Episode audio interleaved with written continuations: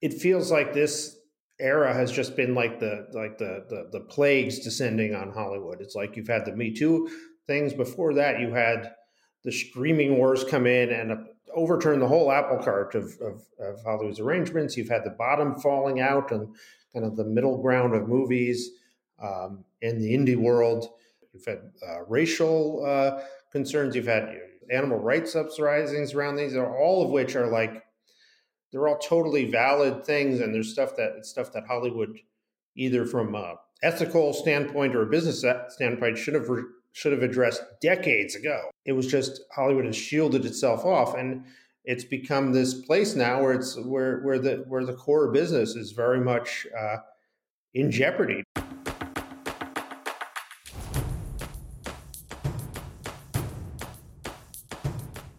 Hello, everyone, and welcome to Culturally Relevant, a podcast about film, television, art, and culture.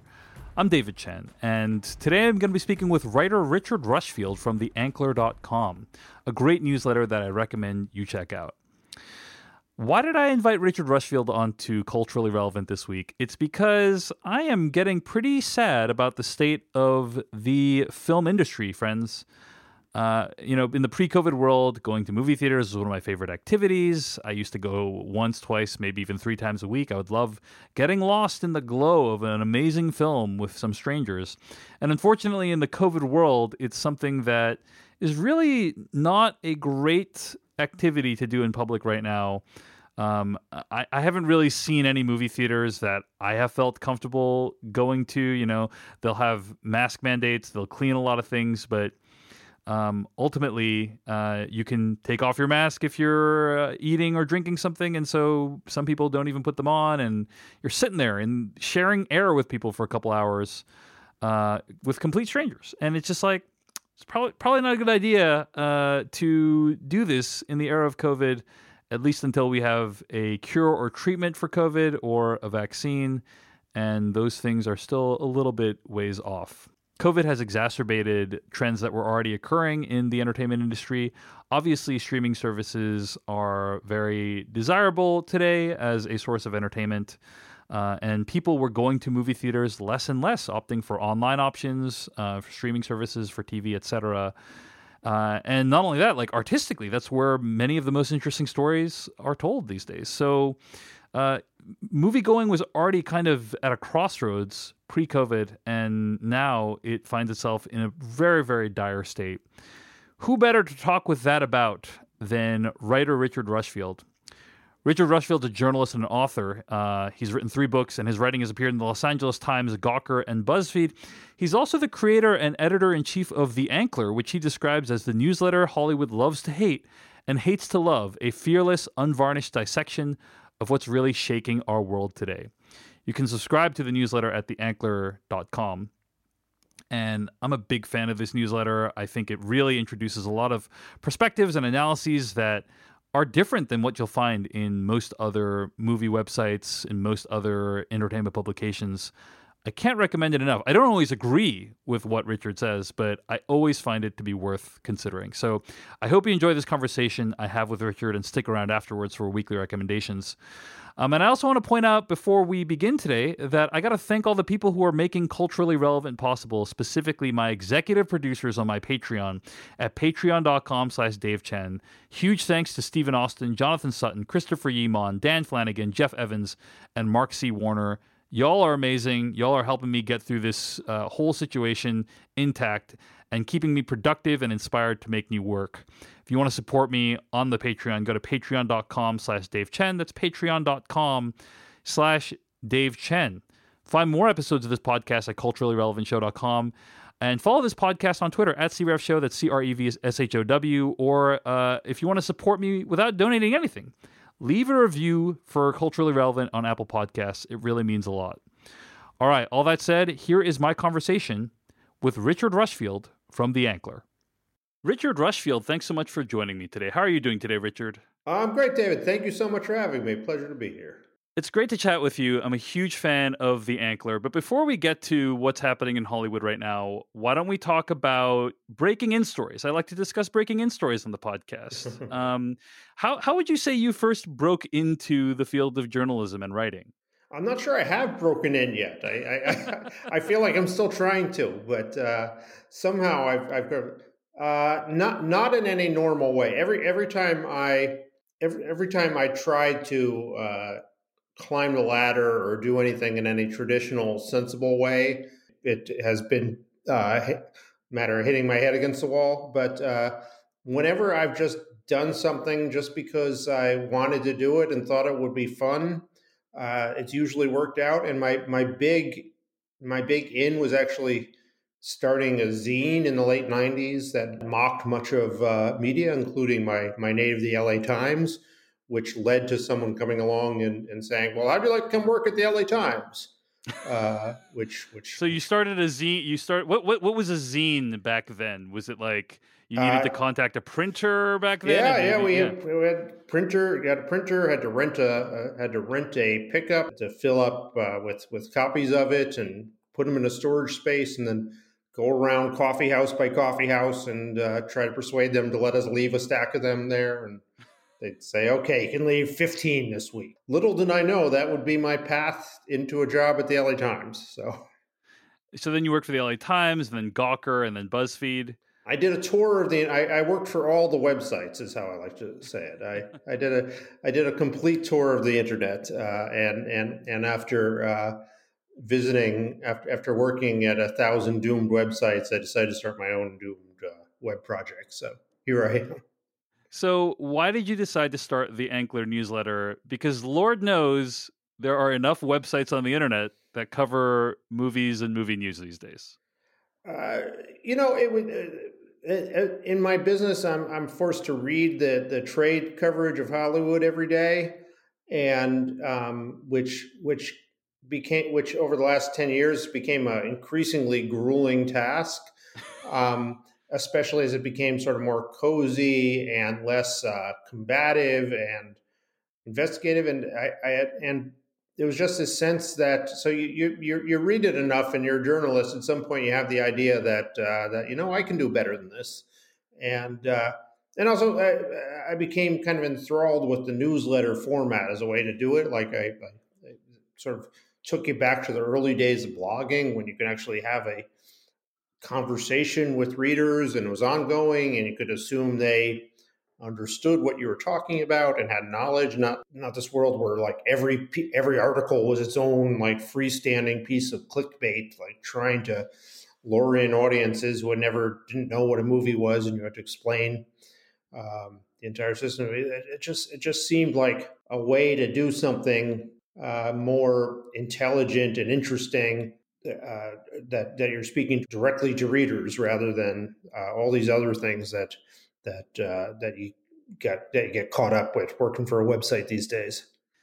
Uh, was there an article or something that you read that was particularly galling to you? It sounds like basically like most people feel the way you feel, by the way, about stuff they read online. They read something and they get really angry because they're like, I could do this better usually they transform that into a comment or a tweet. Um, but you actually decided to make your own uh, newsletter. Curious if there was like an article you read that was like, "This is the worst." Like I'm just gonna. well, th- uh, yeah, go ahead. There, there, there, it, it, wasn't an article. It was it was one piece of coverage. It was. Uh, so I my, my last normal job was was as editor of a site called HitFix uh, that that is no longer with us, but uh, but was a was a fine little site covering entertainment.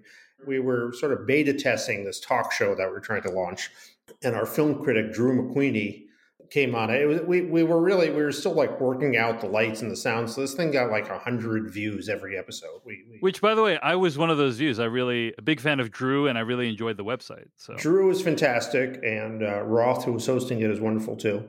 Uh, but uh, but but it, it, it still had we, we we were beset by technical difficulties that we were still working our way through. Um, but he so he went on it, and it was about it was about six eight months before batman versus superman came out and and he made a comment about halfway through this almost unwatched video about batman versus superman saying um, saying the warner's marketing folks are really nervous about this one and it was I, like I remember this whole thing. Yeah, I remember this. It, yeah. You remember it was like the gates of hell opened on us. Like well, because it was it was such an innocuous comment. It wasn't like I've heard it, Batman v Superman is utter dog shit or anything like that, right? It and was it, yeah, there weren't even details. It wasn't even nervous. It just I heard they're really nervous about it. in the like halfway through this video that no one, that no one's and so later that day, uh, Roth, the the host, said, "Well, Drew said this." Came to me and said, "Drew said this thing, and and and." The world is going going bonkers, and people are demanding retraction. We're getting phone calls, and people are attacking Drew. And my my first reaction to that was like, if you heard the title of Batman versus Superman, you would assume that this is a troubled project that that that that there were going to be some challenges marketing this. uh-huh. uh, they just just from the title, um, if you went a little further and maybe had seen a poster or something, you would you you you would have a sense of like there's there's some real issues here. Um, if you had heard the rumors from the set, like like like most of us working in the business had heard, you you would know that that that there were real serious issues uh, in progress. So so my first reaction was, isn't everybody saying this already? Of course, uh, of, of course it's they're nervous about this. Um, so I went and I read every word that had been written about Batman versus Superman on the on, on the internet, from the trades, from fanboy sites, from from uh, message boards, from uh, and nope, there was not not a single person was saying it. It was all here's here's ten things we learned on the set of Batman versus Superman, and here's a glimpse at the new uh, at the new Bat boots or whatever. And here's uh and and and warner's couldn't be more excited about how it's tracking in singapore right now. And, and it was just pure hype and not a shadow of like maybe this project has has problems. It, which is why it incited such a reaction when we said that and so light bulb went on my head and said, if this is the line of where people aren't allowed to say anything anymore, that's a pretty big dance floor that that the, that that the people covering Hollywood have left uh, wide open. Mm. And that is the dance floor that you have tried to step onto with there's the my origin story yes mm. was was batman v superman well i mean all those objections to that comment were obviously justified because that project was smooth sailing, was it not? Uh, nothing went wrong with that one. uh, as, as, it turned out, uh, it, it, turned out there were some problems with Batman mm, versus no, Superman. So you created the Ankler yes. Uh, because you thought, hey, um, people are kowtowing too much to the studios.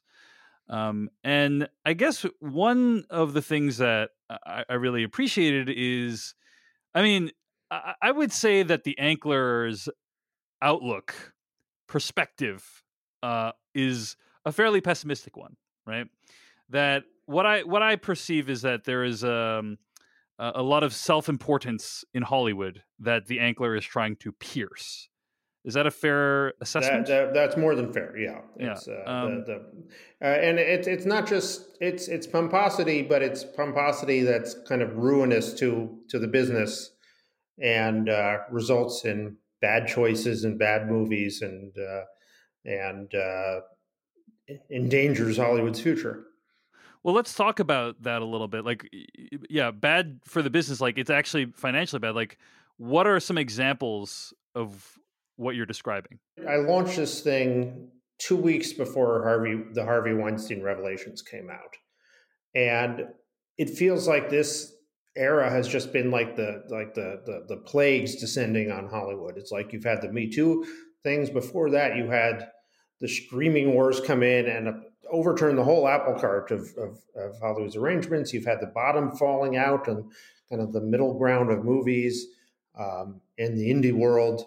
You've had uh, racial uh, concerns. You've had animal rights uprisings around these, all of which are like they're all totally valid things, and there's stuff that stuff that Hollywood, either from a ethical standpoint or a business standpoint, should have should have addressed decades ago. It was just Hollywood has shielded itself off, and it's become this place now where it's where where the where the core business is very much uh, in jeopardy because of that. Because they failed to attract new new viewers. They've they, they they've been such an insular culture, um, largely run by the same people who have been running it since the late 80s or early 1990s.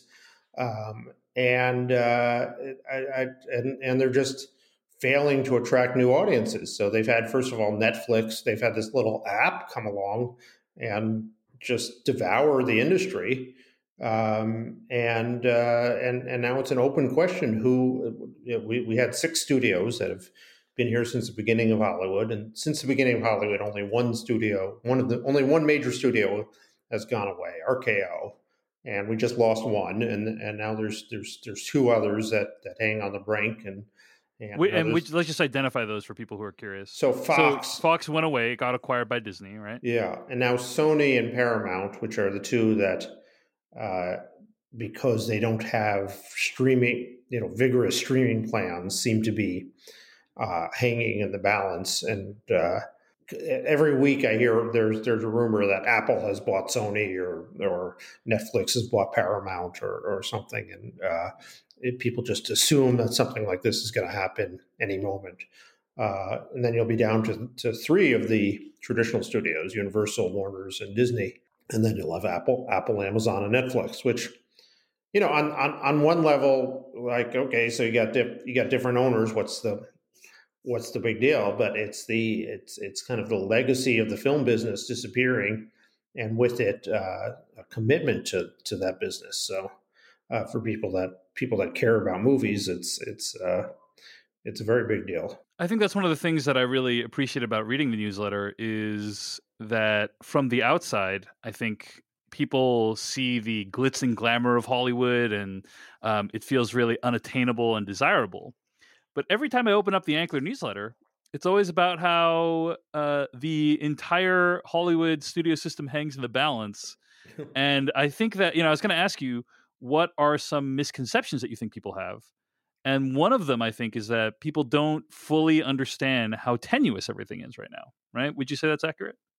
Yeah, absolutely. I mean, it's it's like I say, Netflix has really upended the whole the whole model of of all these things and made it made it not sustainable. By the end of next year, half our studios very likely will be gone like I say, on the one hand, it's it's you, excuse me. Uh, you say you say so what? It's, uh, it's it's different owners, but they just have very they come in it with very different priorities. Of Netflix is essentially a volume business, and they they've done some big splashy things, but in the end, it's a it's going to be about churning out mountains of content. And when you look at the big movies that I, that you and I love and that have have uh, have changed people. It's just it's it's uh, it's it's very difficult to see how those are going to have a place in this in this business going forward. Yeah, one of the things that you uh, mentioned about like Sony and Paramount, right? They don't have robust streaming businesses right now. Um, I guess you're not a Crackle subscriber, Richard, but uh, or, they also uh, don't have they don't uh, have an abundance of big franchises either, right? Like um, Disney has, you know, Marvel and Star Wars and these massive billion dollar franchises. And Sony has has a Spider Verse. Um, the, the, yeah, the, the Spider Verse. They have a Bond still, right? Is that right? Uh, Bond um, is, has gone to MGM, but uh, got it. Yes. Um, and then Paramount is Transformers and Mission Impossible, right? Those are their kind of big performers. Yeah, then trans. We'll see maybe Top Gun will will yeah. the, will spawn a thousand remakes or something now. But uh, yeah, I mean they have they they have odds and ends there, and they're trying to they have their they're they're trying to revive the Simpson Bruckheimer catalog and dig deep into into Nickelodeon hits from from the '90s and everything else. Yeah, but it has felt like uh, without a bank of like large franchises, you know, tent poles, four quadrant movies. Uh, hard for uh, a lot of studios to make huge profits at the the theatrical box office pre-COVID. Pre-COVID. Yeah. Now, and... yeah. So let, let, us talk about pre-COVID. All right. Um, so pre-COVID, Richard, you were not super uh, bullish on Netflix, right?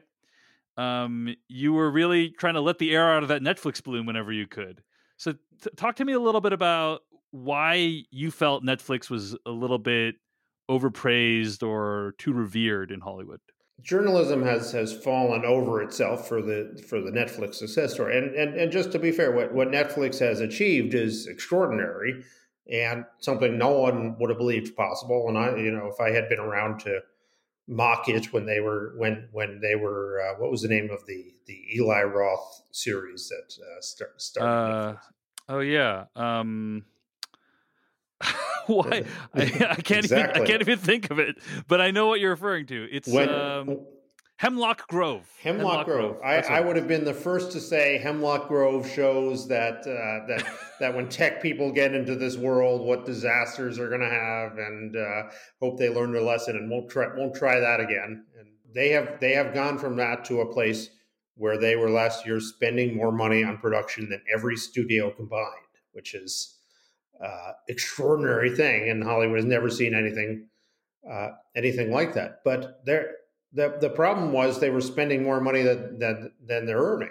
What you had was this this hyped up company where people were talking about this miracle, um, and and because of that, they were ba- they were basically getting cheap money to spend. The shares of a of a studio are, are based on PE ratio, the price they're earning per share, which for typical companies is is uh, somewhere around fifteen. So if you're uh, if you earn a dollar per share, it's uh, you, you, trade it 15 times that. I, I, the, the, the point of this is is that they were given these valuations of Netflix way beyond what any other company got. So they essentially got cheap cheap money to pour back into the business and and make be able to make as much uh, as many shows and, and movies as everybody else combined. Yeah, a, uh, a, typical price per earning ratio is like like you said, thirteen to fifteen. Netflix is as of right now is around in the nineties, right? Yeah. So they're they're valued far higher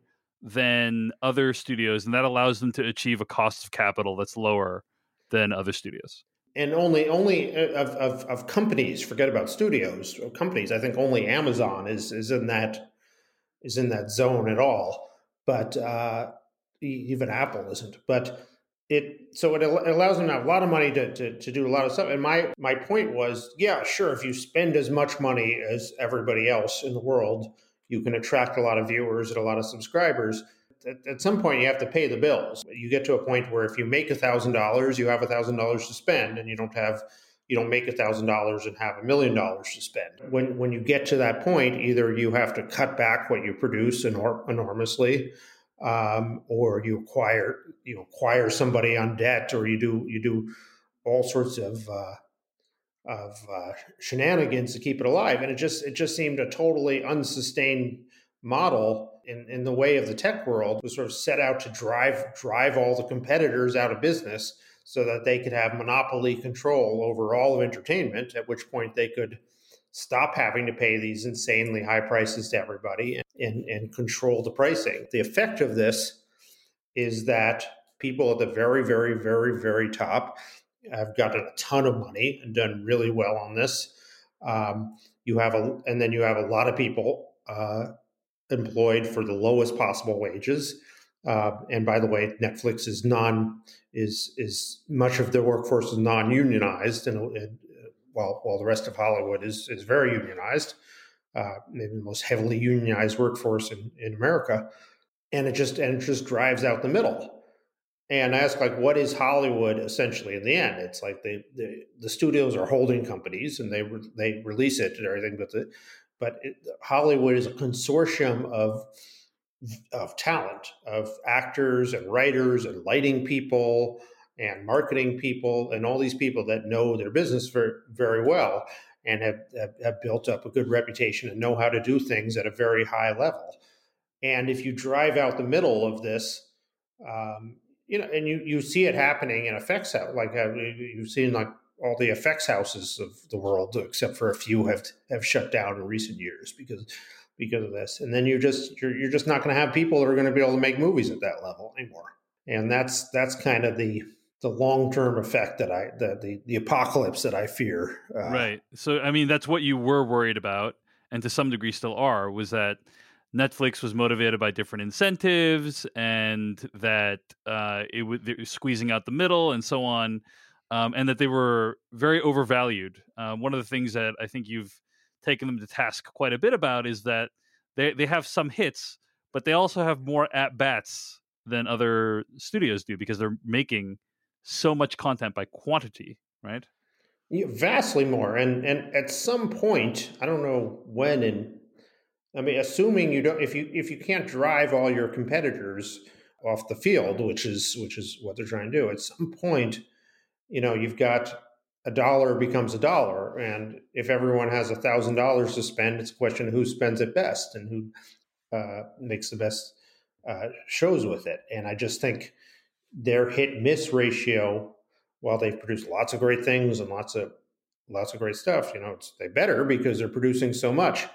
Um, and their hit miss ratio doesn't suggest that they'll be well positioned to win that. So that was pre-COVID. Th- those were your worries about the industry pre-COVID. Now COVID has hit. Netflix is positioned real good now uh, because I, mean I'm pretty sure they said recently on an earnings call something along the lines of it, it, like we don't know how much how many more subscribers we can get because if you haven't subscribed by now we don't know what could make you uh, something along those lines if I recall correctly. Um, so obviously a lot of people are staying at home uh, and Netflix has benefited enormously from this. So where at first you thought, hey, uh, these guys are overvalued and who knows what's going to happen with them. Now, uh, they seem to be positioned real well. H- how have your opinions on Netflix changed in the last six to eight months? The thing that I warned about, I said, I said, uh, you're doing great now, but but the but the but the big boys are coming, so you better watch out because I saw I saw that the other companies were making their their streaming plans, and uh, and th- these were companies with a lot more entertainment experience and a lot more history of that. And they, you know, HBO was the gold standard of of programming and all. To date, the others, except for Disney, has all have all failed, and Disney hasn't even really tried to take on Netflix directly as much as dominate a niche there. Um, that may be changing now, but we'll see. Um, so they've nobody has has has even mounted a serious challenge to Netflix uh, for this this spot. And you know, it, it, there there does become some time when it, it becomes the default service, and it's I think it becomes harder and harder for for to get people to try something new. Um, you look at like you know Apple TV, they can't give their app away. They can't they can't get people to activate it, even as they they give it for free. So it's the that that that shows you where the barrier uh, is right now. I, I, think my forecast of the future and and and what a net a, Netflix dominance means uh, hasn't changed, but uh, but for the medium term, I think their position is much more solid than it was at the beginning of the year. So I want to ask you uh, about, I guess, your outlook on things right now. Um, I called you, uh, or I, I, asked you to be on the podcast because I wanted to talk with you about how you're feeling about things. Because I have to say, I'm pretty depressed at this point about the entertainment industry specifically, right? Uh, if you had told me at the beginning of the year, hey, Dave Chen, at the end of this year, it's possible that theatrical film going will no longer be a thing, like ever. Uh, I would be pretty stunned. I, I, was not emotionally ready for that. You know what I mean? Yeah. And uh, you know, I, I know you write very um, bitingly about Hollywood, but my guess is a part of you still loves movies or loves the industry to some degree. Where do you see this all going? Because my sense is at some point we're going to get out of this, but the theatrical film going industry will have been completely laid waste to.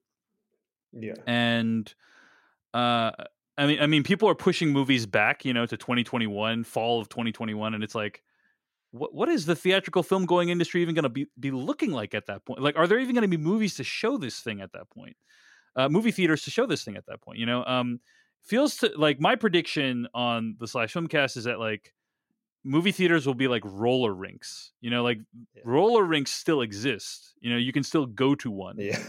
um, people can still enjoy going to a roller rink but they do not occupy a major spot in the popular imagination.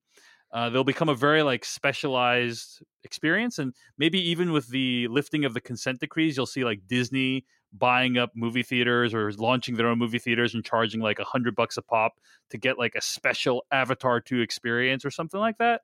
but movies will no longer become like a will, will no longer be like a mass uh population activity anymore is mean, is the- my the- sense The So fact what do you is that the, the the fact is that for the the vast majority of people, that was already the case. yeah So so they, they they were already gone. I mean, it was it was it, it's it's like I say, the average the average American goes to movies once every two years. I think it's like it's it's it's like it's they've already so it was already a niche audience of movie fans that was going to these things that were that every now and then you had an event like uh, Endgame that drew drew other people out of the house. So that was why everyone was trying for that particular jackpot. Um, the the the problem is that the middle fell out. That that you just you've you've just had so many sort of. Uh, uh, of, of middle movies that don't play anymore and can't find audiences, and that and you know that movies that movies that cost forty million and need to make hundred million to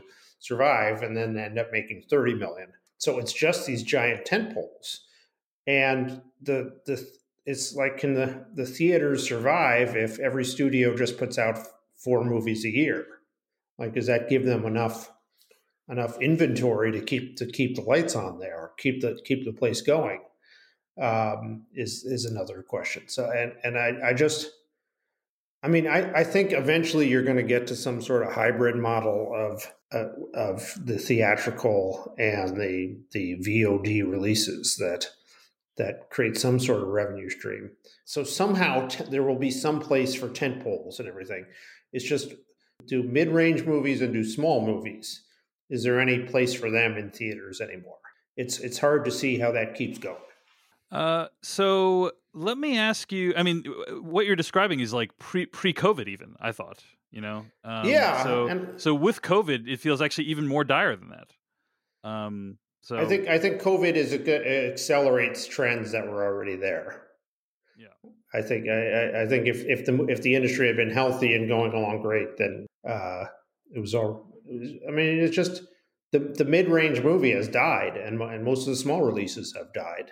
And you know, you don't foreign films don't get released in America anymore. That uh, fifteen years ago, twenty years ago, that wasn't the case. It's, they don't even get small. They don't even get art house releases now. It's like it's so that's the that's the issue there.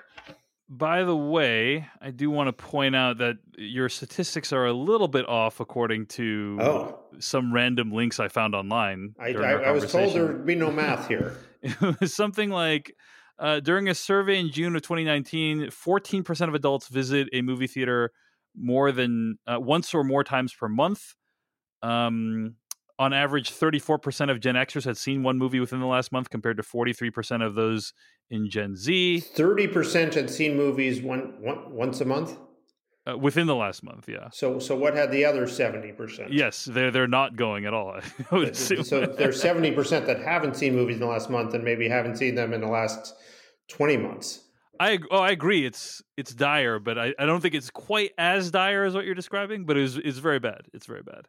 Um, I mean, and you, of course, you know, Disney Disney showed uh, Disney showed how you can still make a lot of money in theatrical, and the Disney the, the the the whole Disney model and the whole flywheel that sprung off with of rides and toys and cruise ships and everything else um, was enormously successful uh, before this happened, and presume I, I don't see anything to say that can't come back uh, as long as there's theaters to keep showing this at.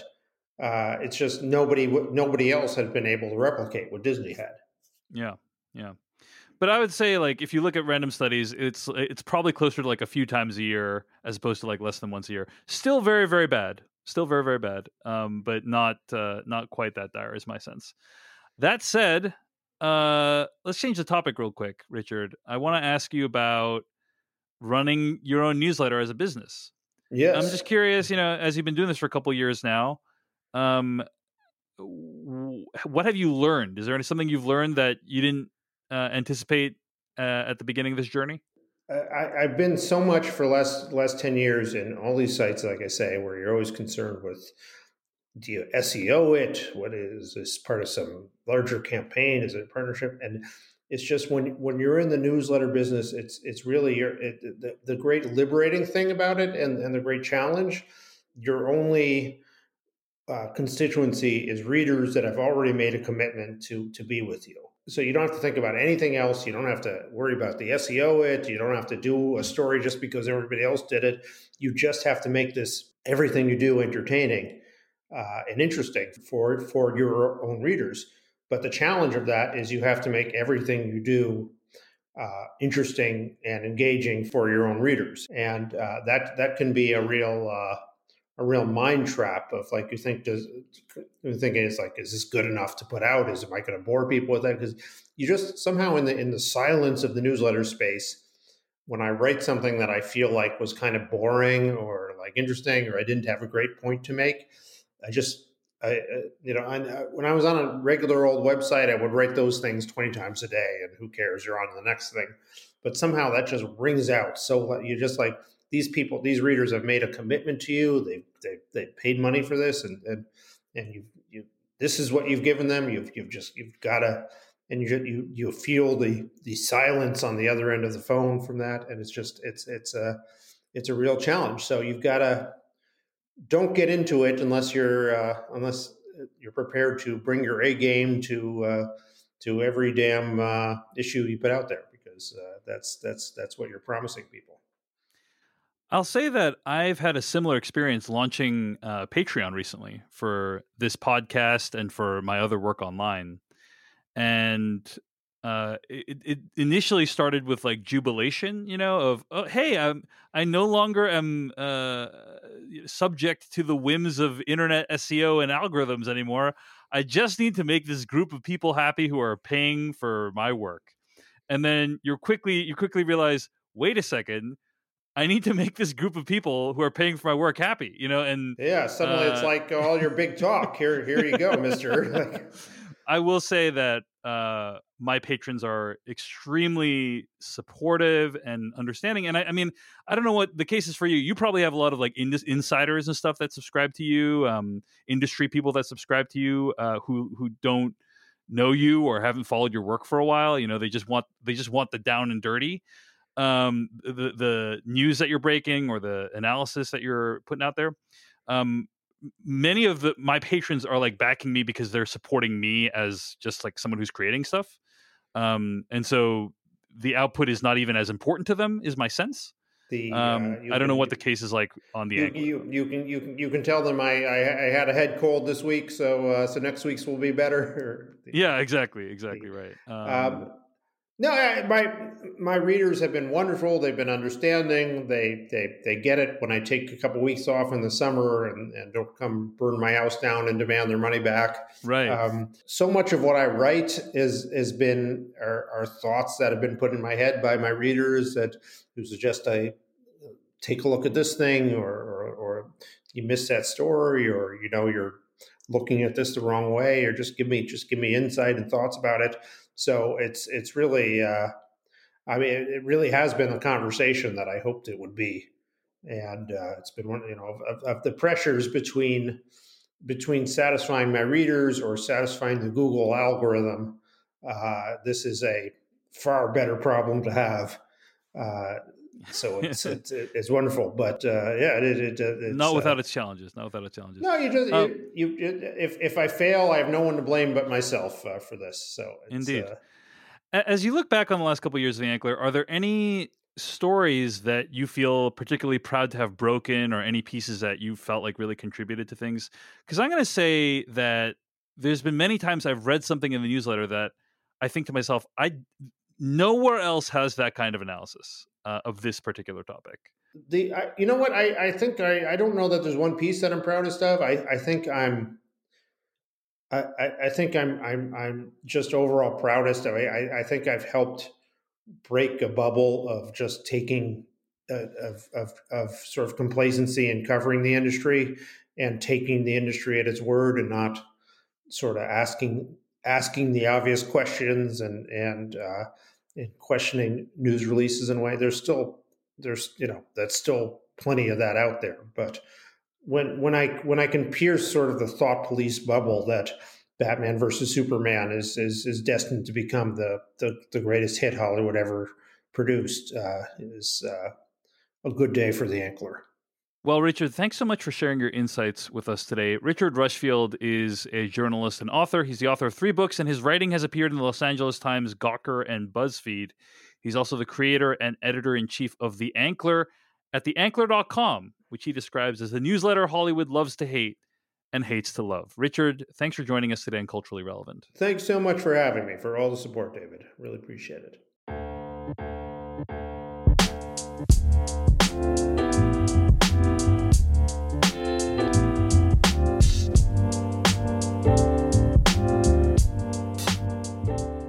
Welcome to Weekly Recommendations. This is the part of the show each week where I recommend something I've been listening to, reading, watching, smelling, drinking, eating, etc. This week I want to recommend an article from the Washington Post. It's called What Are We So Afraid of? It's told to a journalist named Eli Saslow, and it's a, a guy named Tony Green, who at first dismissed the coronavirus, denied that he had it, uh, contracted it, spread the coronavirus uh, possibly to his family. It's a harrowing story. Uh, but a reminder of how the current pandemic that we're in doesn't care whether you believe in it or not. Now, I think there are people out there who um, have actually contracted coronavirus, they've survived, they've gotten over it, and it's been fine for them. Um, and I think there's also people who get it, they have no symptoms at all. And there's also people who get it and it kills them. And there's people who get it and uh, it is debilitating to them. And that's what's so fascinating and terrifying about this disease is you just never know which one of those people you're going to be. This is just one perspective. Uh, I do want to acknowledge, um, but it's one that I find uh, that there's probably a lot people have to learn from. So I'd recommend you check out this article. I'll link to it in the show notes. It's called "What Are We So Afraid of." It's in the Washington Post, uh, and it's about Tony Green's story as told to Eli Saslow. Check it out and reconsider that family gathering indoors without masks, please. All right. Uh, I also asked Richard Rushfield for a weekly recommendation. Here is what he said. Uh, so the the so something I've really enjoyed uh, this this week. I just finished yesterday listening to the audio version of Oliver Stone's uh, memoir, "Chasing the Light," and it's, it's kind of just his memoir up through Platoon, sort of how he became a established filmmaker. And it's it's kind of in the category of the kid stays in the pictures of, of uh, of sort of uh, semi unhinged uh, readings of one's own story. He, he, he quotes Jim Morrison at, at, least once every two minutes, I would say. Uh, but he, he's also just got a great story to tell, and he's uh, he's he's, he's uh, love him or hate him. He's an amazing and really important filmmaker, and uh, he's, he's he's he's he's half like I say, he's half unhinged, but it was it's very fun listen. I think everyone will enjoy it. All right, that's the audiobook of the Oliver Stone autobiography, Chasing the Light, right? Yes, the, the, the, the first part of what I seems like will be a multi volume memoir.